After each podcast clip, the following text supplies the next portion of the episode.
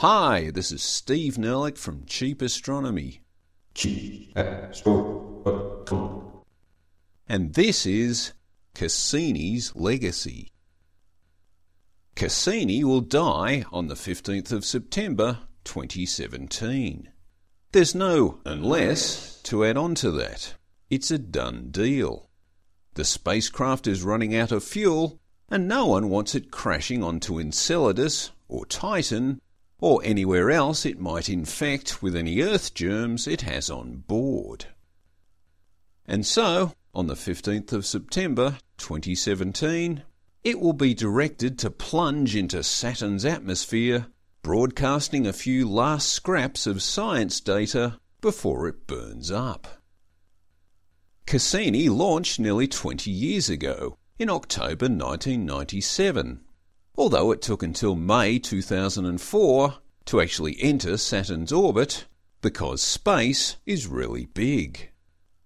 Saturn is well over 1 billion kilometres away from Earth, and Cassini didn't fly straight to it, since it needed gravity assist manoeuvres to increase its velocity and modify its trajectory so as to get to Saturn with minimum fuel consumption. In fact, over its seven year journey to Saturn, it covered a distance of around 3.5 billion kilometres through doing two gravity assist manoeuvres past Venus and one past Earth. Since inserting itself into a Saturnian orbit in May 2004, Cassini's mission has been extended several times.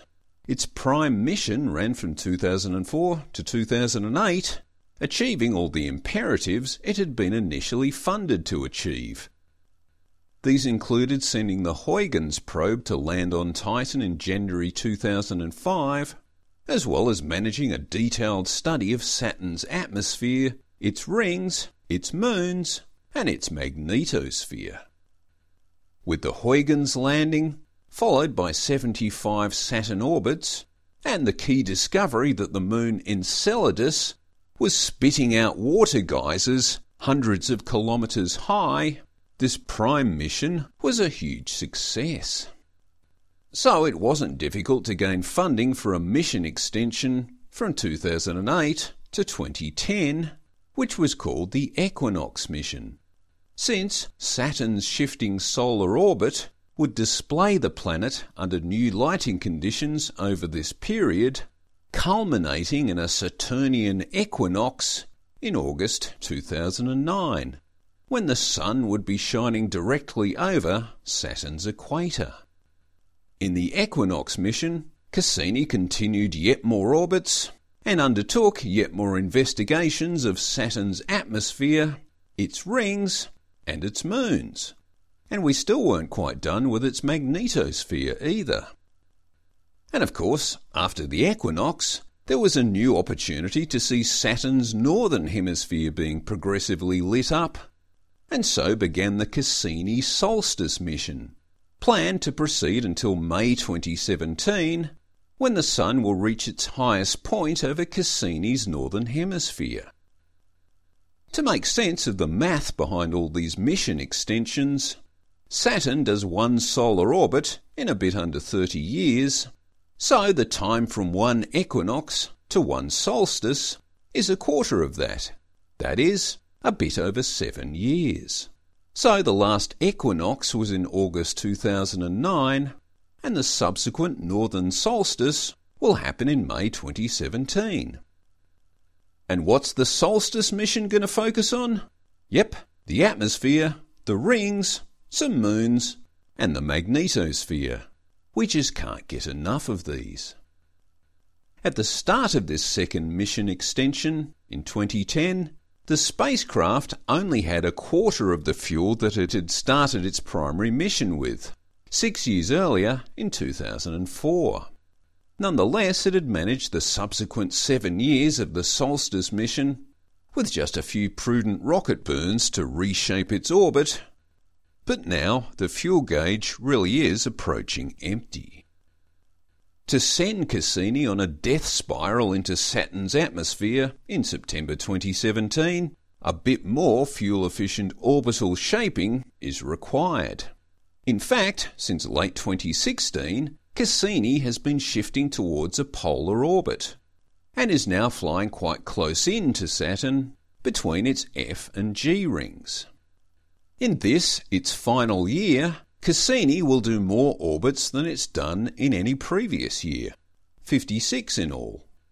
In most previous years, it's averaged around 20 Saturn orbits. There are so many orbits in this final stage because the orbits are becoming progressively tighter and faster. In its last 22 orbits, Cassini will follow a highly elliptical polar orbit, which will bring it right in between the planet and the innermost D ring. The spacecraft's rapid speed at its orbital periapsis means it will be able to fly very close into Saturn while still retaining enough momentum to pull away again, at least for 21 of those 22 final orbits. During these 22 final orbits, which are called the grand finale, the plan is to build a gravity map of Saturn, as well as having one more look at its magnetosphere from very close up.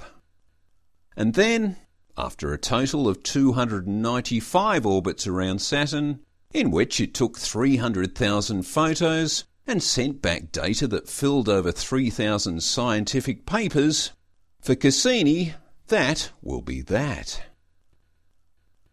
But anyway, just what has Cassini told us about Saturn, its rings, its magnetosphere, and its moons?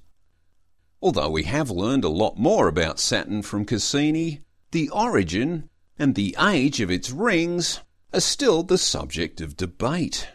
Some say that the rings have been there since the planet formed, but much of the material in them appears relatively new, which either means the rings themselves are relatively new, or it might mean they are relatively old, but are continually refreshed with new material.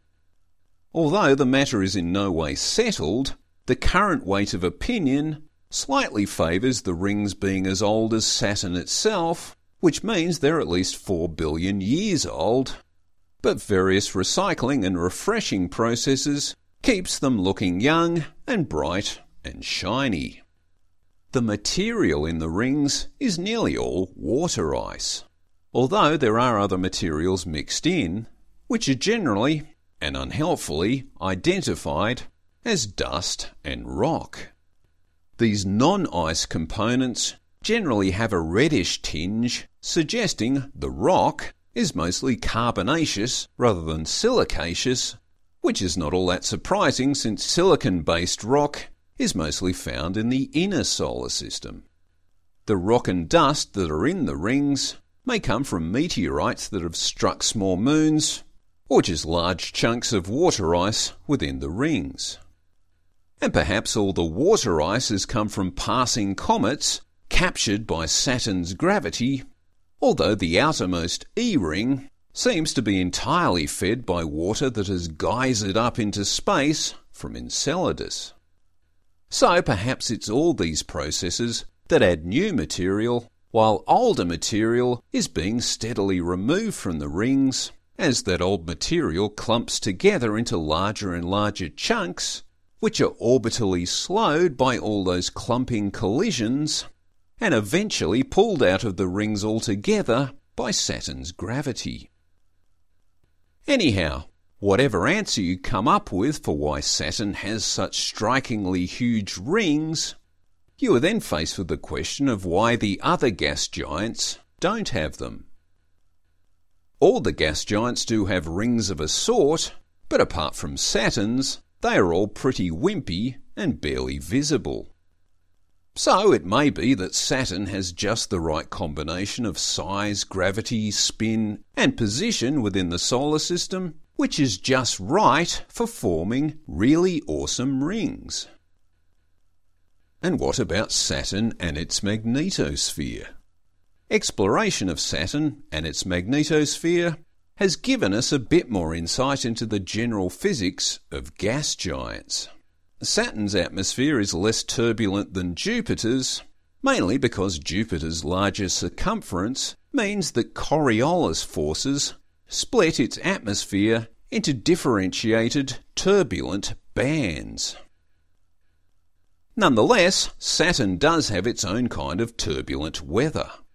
Cassini witnessed a huge planetary storm that wrapped around the whole of the northern hemisphere in 2011, just a couple of years after the equinox. And why the storm? It's been suggested that the ring shadow influences seasonal weather patterns on Saturn.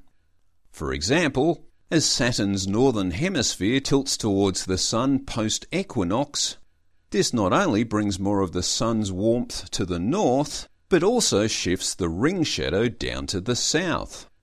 Whether these changes led directly to the 2011 storm is unknown, but the general idea of ring shadow weather is a pretty nifty idea.